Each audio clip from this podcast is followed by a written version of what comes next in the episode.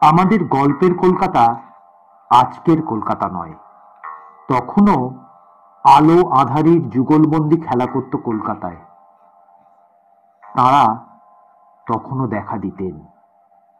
আলো আধারির কলকাতা শহরের অন্ধ গলির গভীরতম অন্ধকারে তাদের বাস ছিল সেই সময়। জীবিত মানুষের স্মৃতির মধ্যেই কি বেঁচে থাকতেন তারা? এই প্রশ্নের উত্তর আমরা জানি না। জানা সম্ভব নয়। কিন্তু গল্পের মধ্যে তারা জেগে ওঠেন, ফিরে আসেন বারবার। বন্ধুত্বের সূত্র ধরে, সম্পর্কের সূত্র ধরে। ভয়েস অফ স্টোরি চ্যানেলে আমাদের আজকের গল্প কলকাতার গলিতে। লেখক প্রেমেন্দ্র মিত্র।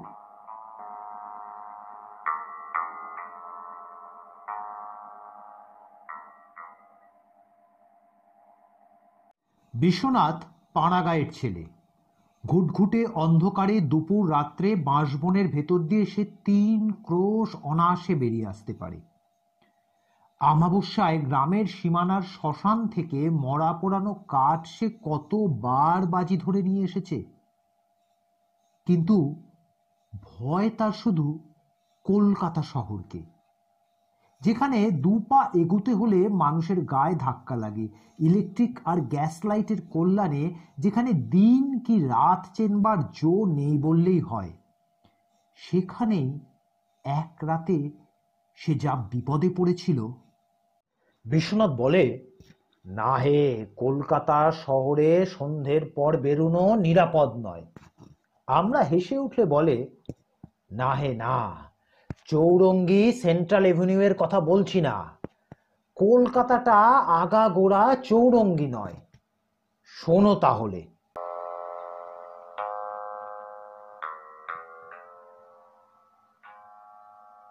সেবার গায়ের লাইব্রেরির জন্য বই কিনতে কলকাতা গিয়েছিলাম।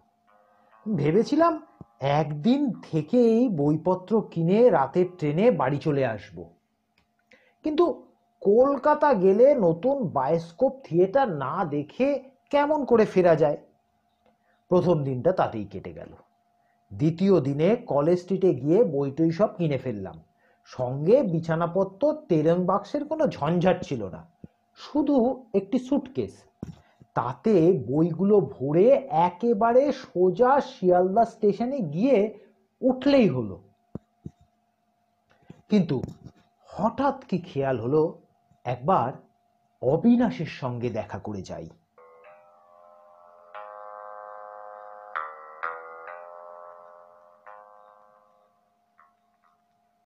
অবিনাশ, আমাদের গ্রামেরই ছেলে। স্কুলে আমার সঙ্গেই পড়াশুনো করেছে।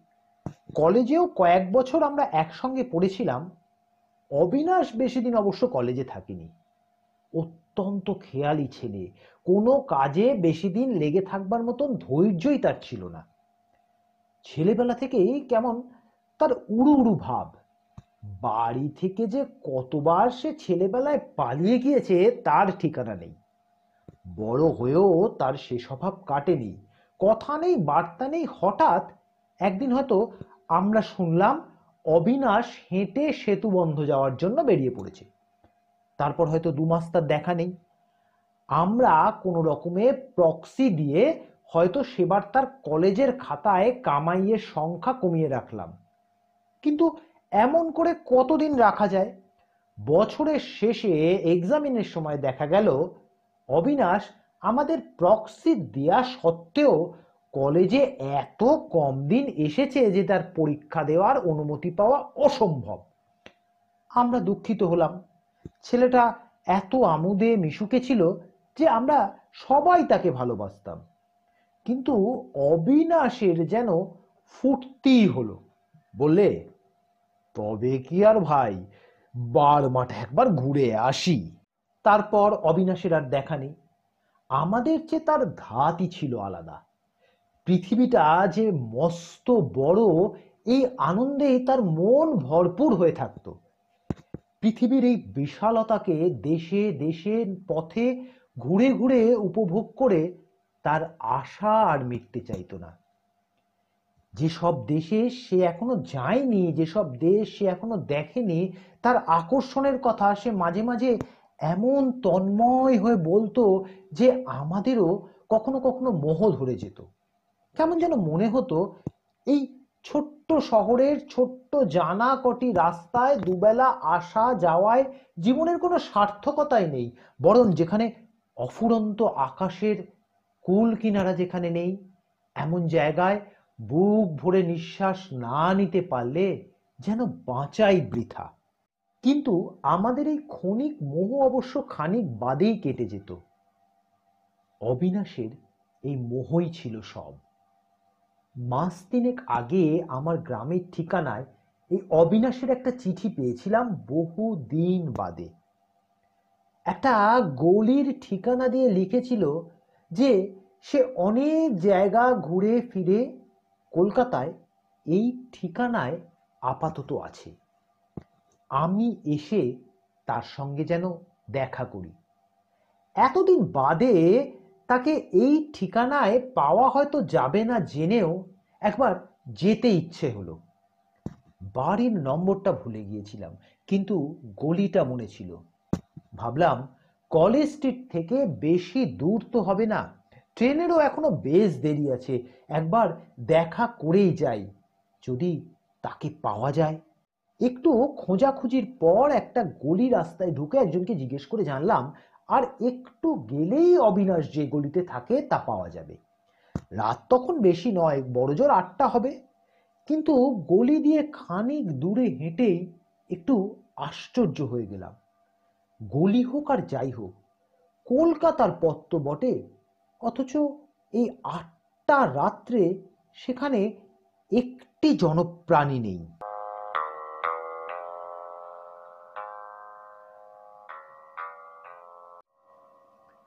ভেবেছিলাম খানিক দূর গিয়ে আবার কাউকে পথ জিজ্ঞাসা করব। কিন্তু লোক কোথায়? এছাড়া গলিটাও যেন ফুরোতে চায় না। একবার সন্দেহ হলো। হয়তো ভুল পথে এসেছি, কিন্তু যে লোকটা আমায় খবর দিয়েছে, আমায় ভুল পথ দেখিয়ে তার লাভ কি? নির্জন রাস্তায় চুরি ডাকাতি? কিন্তু আমার কাছে কি এমন লাখ পঞ্চাশ টাকা আছে যে চোরেদের ষড়যন্ত্র করতে হবে। আর আমার সাজ পোশাক দেখেও বড় লোক বলে ভুল করবার কোনো সম্ভাবনা নেই। তবে আরও খানিকটা এমনি করেই এগিয়ে গেলাম। পথ তেমনই নির্জন। বাতিগুলো এ পথের মিটমিটি হতে লাগল। একে গ্যাস পোস্টগুলো অত্যন্ত দূরে দূরে। তার উপর কি কারণে জানি না এদের আলো এত ক্ষীণ যে রাস্তা আলোকিত হওয়া তো দূরের কথা, সেগুলো যে জ্বলছে, এটুকুই বুঝতে কষ্ট হয়। খাস কলকাতার ভেতর এমন রাস্তা আছে কে জানতো? দুপাশের বাড়িগুলো যেন মান্ধাতার আমলের তৈরি। কোনো রকমে হাড় বেরোনো ইট কাঠের জীর্ণ দেওয়ালগুলো দাঁড়িয়ে আছে। না আছে কোনো বাড়িতে একটা আলো, না আছে মানুষজনের একটু শব্দ। সে রাস্তার পাশে সারের পর সার পোড়ো বাড়ির মতন সব খাঁ খাঁ করছে। ক্রমশ মনে হলো একটা কেমন যেন ভ্যাবসা গন্ধ নাকে আসছে। বহুদিন আলো বাতাস ঢোকেনি, মানুষের বাস যেখানে বহুদিন ধরে নেই, এমন ঘরে ঢুকলে যেমন গন্ধ পাওয়া যায়, এই গলিটায় ঠিক সেই রকম একটা গন্ধ পাচ্ছিলাম। লোকটা বলেছিল, কিছু দূর গেলেই ডাইনে গলি পাওয়া যাবে। কিন্তু জনমানসহীন জীর্ণ বাড়ির শাড়ির ভেতর ডাইনে বাঁয়ে কোথাও কোনো পথ নেই। সামনের পথও খানিক দূরে গিয়ে দেখলাম বন্ধ। যে পথে ঢুকেছি, গলিটার ওই একটি মাত্রই তাহলে বেরোনোর রাস্তা। আশ্চর্য ব্যাপার। লোকটা মিছিমিছি আমায় ভুল পথ দেখাল কেন? সেখান থেকে ফিরে এলাম। গলিটা যেন আরও অন্ধকার মনে হচ্ছিল। এতক্ষণ যে গ্যাসগুলো মিটমিট করে জ্বলছিল, তারই কটা একেবারে নিভে গেছে দেখলাম। মনে হলো এই গলি থেকে বেরোতে পারলে বাঁচি। ভীতু আমি নই, কিন্তু কলকাতা শহরের ভেতর এরকম অভাবনীয় ব্যাপার দেখে গাটা কেমন ছমছম করছিল।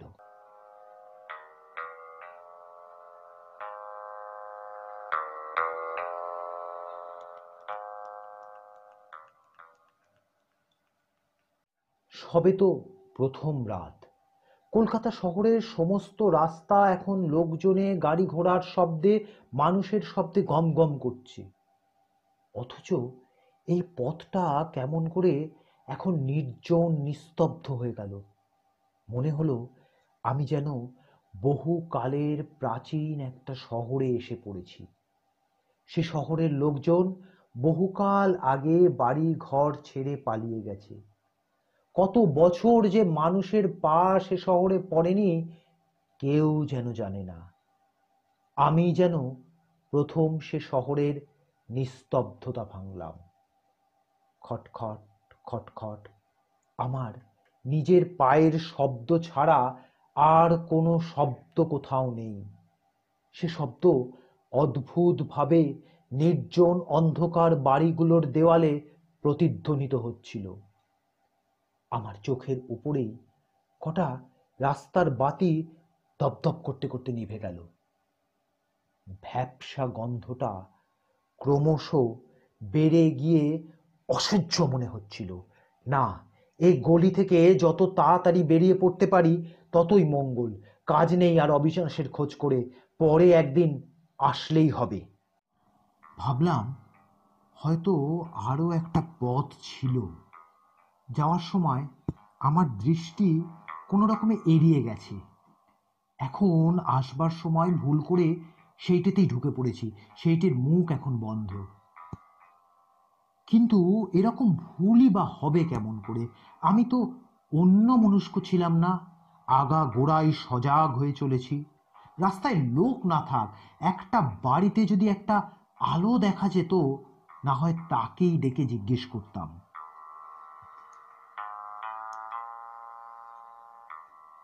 যাই হোক, এখানে দাঁড়িয়ে কোনো লাভ নেই জেনে আমি আবার ফিরলাম। গলি থেকে বেরোতেই হবে। আবার সেই নির্জন অন্ধকার গলি দিয়ে শুধু নিজের পায়ের শব্দ শুনতে শুনতে এগিয়ে চললাম। গলিটা যেন ক্রমশ দীর্ঘই হয়ে চলেছে। আমার অজান্তেই কে যেন ইতিমধ্যে সেটা বাড়িয়ে আরও লম্বা করে দিয়েছে। এবারও যখন দেখলাম গলির মুখ বন্ধ, তখন সত্যি বুকের ভিতরটা কেমন করে উঠল। আমি আমি পাড়াগাঁয়ের লোক। ফাঁকা আকাশ, ফাঁকা মাঠের মধ্যে বড় হয়েছি। শহরে এলে এমনি আমাদের হাঁপ ধরে। তার উপর এই ভ্যাপসা গন্ধ ভরা অন্ধকার গলি। চারিদিক থেকে সে যেন আমাকে জেলখানার মতন বন্দি করে ফেলার ষড়যন্ত্র করছে। ওপরের চেয়ে যে একটু আকাশ দেখতে পাবো, তারও জো এমন ধোঁয়াটে কুয়াশায় বাতাস আচ্ছন্ন হয়ে আছে। তার ভেতর দিয়ে একটা তারাও দেখা যায় না।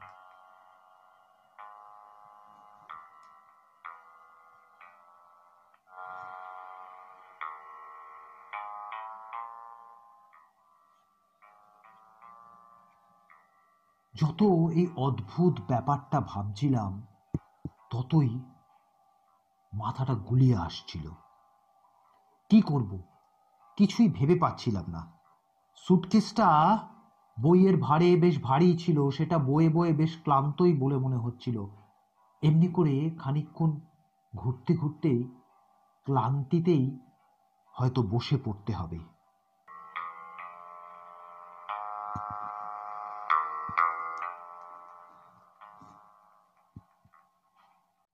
হঠাৎ বুকটা ধড়াস করে উঠল। দূরে একটা মিটমিটে বাতির তলায় একটা লোক দাঁড়িয়ে আছে না? তাড়াতাড়ি সেই দিকে এগিয়ে গেলাম। এই তো, এ তো আমাদের অবিনাশ। এতক্ষণের ভয়, ভাবনা, নিমেষে ভুলে গেলাম। আনন্দে চিৎকার করে তার নাম ধরে ডাকতেই সে চমকে তাকালো। বললাম, কি আশ্চর্য! তোর খোঁজ করতেই এই এক ঘণ্টা ধরে গলির ভেতর ঘুরে হয়রান হচ্ছি। বাবা, কি অদ্ভুত গলিতে থাকিস।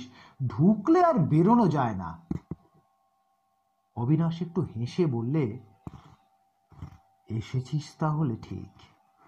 বললাম, এসেছি আর কই? তোর দেখা না পেলে এই গলির ভেতর তোর বাড়ি কি খুঁজে বার করতে পারতাম? সে কথার কোনো উত্তর না দিয়ে অবিনাশ বললে, আমায় তাহলে তোর মনে আছে ভাই? মনে থাকবে না কেন রে? না না ভাই, মনে থাকে না। অথচ মানুষ যেটুকু মনে করে রাখে, তার ভেতরেই আমরা বেঁচে থাকি। আমি হেসে বললাম ছিলি তো ভূপর্যটক, আবার দার্শনিক হলি কবে থেকে? যাক, এখন তোর বাড়িতে চল দেখি, তোর সব গল্প শুনতে চাই।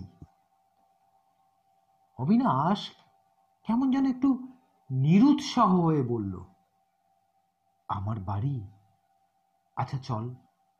আমার চিঠি পেয়েছিলি? হ্যাঁ সে তো তিন মাস আগে। তোর জন্য কত দিন অপেক্ষা করেছিলাম। তারপর আবার বেরিয়ে পড়েছিলাম। আবার? তা ফিরলি কবে? অন্য মনস্কভাবে অবিনাশ বললেন, এই আজ। এই আজ? এবারে গেছিলি কোথায়? গেছিলাম। বলছি, চল। সেই নির্জন গলি দিয়ে তখন আমরা এগিয়ে চলেছি। কিন্তু আর তখন আগের কথা কিছুমাত্র মনে ছিল না। অবিনাশ বলতে লাগল, এবার গেছিলাম বহু দূর। খিদিরপুর ডকে বেড়াতে বেড়াতে একদিন সুন্দর একটি জাহাজ দেখলাম। সুন্দর বলতে মনে করিসনি নতুন যেন। জাহাজটা অনেক পুরনো, অনেক দিনের। নোনা জল লেগে লেগে তার গায়ের রং চটে গেছে। মাস্তলগুলো বহু দিনের পুরনো। চিমনিগুলো ধোঁয়ায় কালো হয়ে গেছে। আগা গোড়া জাহাজটা দেখলেই মনে হয়, বহু কাল ধরে পৃথিবীর কত সমুদ্র সে পাড়ি দিয়ে ঝুনো হয়ে গেছে। তার চেহারাতে কেমন একটা ভবঘুরে রুক্ষ সূক্ষ্ম ভাব। আর সেটি তার সৌন্দর্য। তার উপর শুনলাম, সে এখান থেকে মাল নিয়ে যাবে জব দ্বীপে। তখন আর লোভ সামলাতে পারলাম না। জবদ্বীপ নারকেল আর তাল গাছের সার। তার তীর পর্যন্ত এগিয়ে এসেছে সমুদ্রকে অভ্যর্থনা করতে। বাতাস আর জঙ্গলে মশলা গাছের গন্ধ তার উপর গভীর বনের মাঝে তার বোড়াবুদুর একেবারে মেতে উঠেছিলাম। যেমন করে হোক, যেতেই হবে এই জাহাজে। জাহাজের ভাড়া দেবার মতন পয়সা আমার নেই। অনেক কষ্টে হেড খালাসিকে খোঁজ করে, তার সঙ্গে ভাব করে তাকে কিছু ঘুষ দিয়ে লুকিয়ে যাবার বন্দোবস্ত করলাম। জাহাজের একধারে বিপদের সময় ব্যবহার করার জন্য ছোট তেরপল ঢাকা বোট টাঙানো থাকে। ঠিক হলো, তার একটির ভেতর আমি থাকব। কেউ তাহলে টের পাবে না। খালাসি কোনো এক সময় লুকিয়ে এসে আমার খাবার দিয়ে যাবে। গভীর রাতে জাহাজে চড়ে সেই বোটের ভেতর গিয়ে খালাসির নির্দেশ মতো লুকিয়ে রইলাম। ভোর হবার আগে জাহাজ ছেড়ে দিল। তারপর কদিন কি অদ্ভুত ভাবেই না কাটিয়েছি। সারাদিন তার ভেতর লুকিয়ে থাকি তেরপল একটু ফাঁক করে আকাশ দেখি আর জাহাজের শব্দ শুনি। গভীর রাতে যখন সব নির্জন হয়ে যায়, জাহাজের খোলে কয়েকজন ইঞ্জিনিয়ার আর ফোরম্যান আর ওপরে হাল ঘোরাবার হুইলে একজন নাবিক ছাড়া আর কেউ থাকে না। তখন একবার করে বেরিয়ে নির্জন ডকের কোণে একটা রেলিং ধরে দাঁড়াই। এমনি করে কদিন বাদে জাভায় এসে পৌঁছালাম। আগে ঠিক ছিল সবাই নেমে গেলে কোনো এক সময় হেড খালাসি আমার নামার ব্যবস্থা করে দেবে। কিন্তু বন্দরে জাহাজ ফেরাবার আগের রাত্রে সে এসে জানিয়ে গেল, তা হবার উপায় আর নেই। এখানে মাল নামানো হলেই জাহাজকে শটাং ড্রাই ডকে রং করার জন্য পাঠানো হবে বলে ঠিক আছে। সুতরাং সেভাবে নামা যাবে না। তাহলে উপায়? খালাসি বললে উপায় আছে। সবাই যখন জাহাজ ভেরাবার সময় সেই কাজে ব্যস্ত থাকবে, তখন যদি আমি জাহাজ থেকে জলে পড়ে একটুখানি সাঁতরে যেতে পারি, তাহলেই হয়। তাতেই রাজি হলাম। জাহাজ যেটিতে লাগবার আয়োজন চলছে। এমন সময় সন্তর্পণে আমি বোটের ঢাকনি সরিয়ে নেমে পড়লাম। পুঁটলিটা আমার পিঠে বাঁধাই ছিল। রেলিংয়ের ধারে গিয়ে জেটির উল্টো দিকে ঝাঁপ দিতে আর কতক্ষণ কেউ দেখতে পেল না। ঝাঁপ দিয়ে পড়লাম ঠিক, কিন্তু সেই মুহূর্তে জাহাজটা জেটিতে ভেরবার জন্য পাশে সরতে আরম্ভ করল। জাহাজের বিশাল প্যাডেলের ঘায়ে জল তোরপার হয়ে উঠল। কি ভীষণ তার টান। প্রাণপণে আমি সে টান ছাড়িয়ে আসতে পারলাম না। সেই ঘূর্ণায়মান, ভয়ঙ্কর প্যাডেলের দিকে তলিয়ে গেলাম। আমি শিউরে উঠে বললাম, তারপর? তারপর সেই প্যাডেলের ঘা, কি ভয়ঙ্কর লেগেছে, দেখবি? সামনের গ্যাস বাতিটা তখনও জ্বলছিল। অবিনাশ তার জামাটা তুলে দেখালে। এ কি? জামার নিচে যে কিচ্ছু নেই, একেবারে ফাঁকা, শূন্য।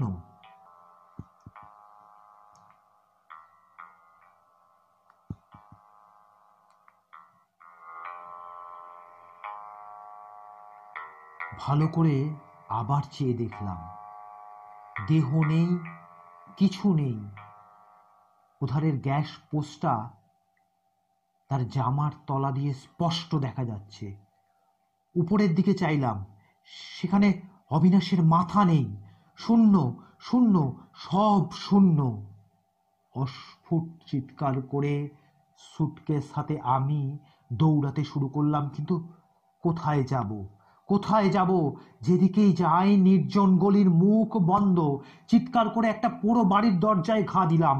তার ভেতর থেকে এ দরজা জানলাগুলো পর্যন্ত সে আঘাতের প্রতিধ্বনিতে ঝনঝন করে উঠল, কিন্তু কারুর সাড়া নেই। অন্ধকার গলি, মনে হলো আমার চারিধারে সংকীর্ণ হয়ে আসছে অসহ্যতার ভ্যাপসা গন্ধ। তারপর তারপর আমার আর মনে নেই।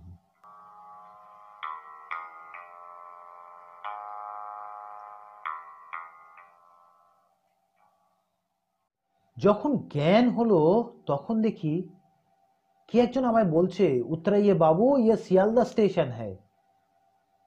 শিয়ালদা স্টেশন, অবাক হয়ে আমি আমার সুটকেস সমেত দেখলাম একটা রিস্কায় বসে আছি সামনে শিয়ালদা স্টেশন। নেমে পড়ে ভাড়া চুকিয়ে দিলাম। কিন্তু কখন কেমন করে আমি রিস্কায় উঠেছি কিছুই মনে করতে পারলাম না।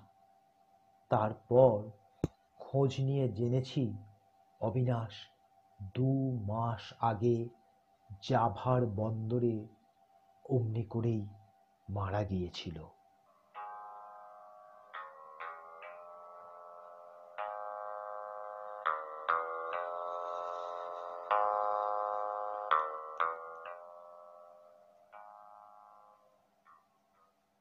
গল্পটি যদি আপনাদের ভালো লেগে থাকে, অবশ্যই লাইক করবেন। শেয়ার করে বন্ধুদের শোনার সুযোগ করে দেবেন। চ্যানেলে যদি নতুন হন, চ্যানেলটিকে অবশ্যই সাবস্ক্রাইব করুন। ধন্যবাদ।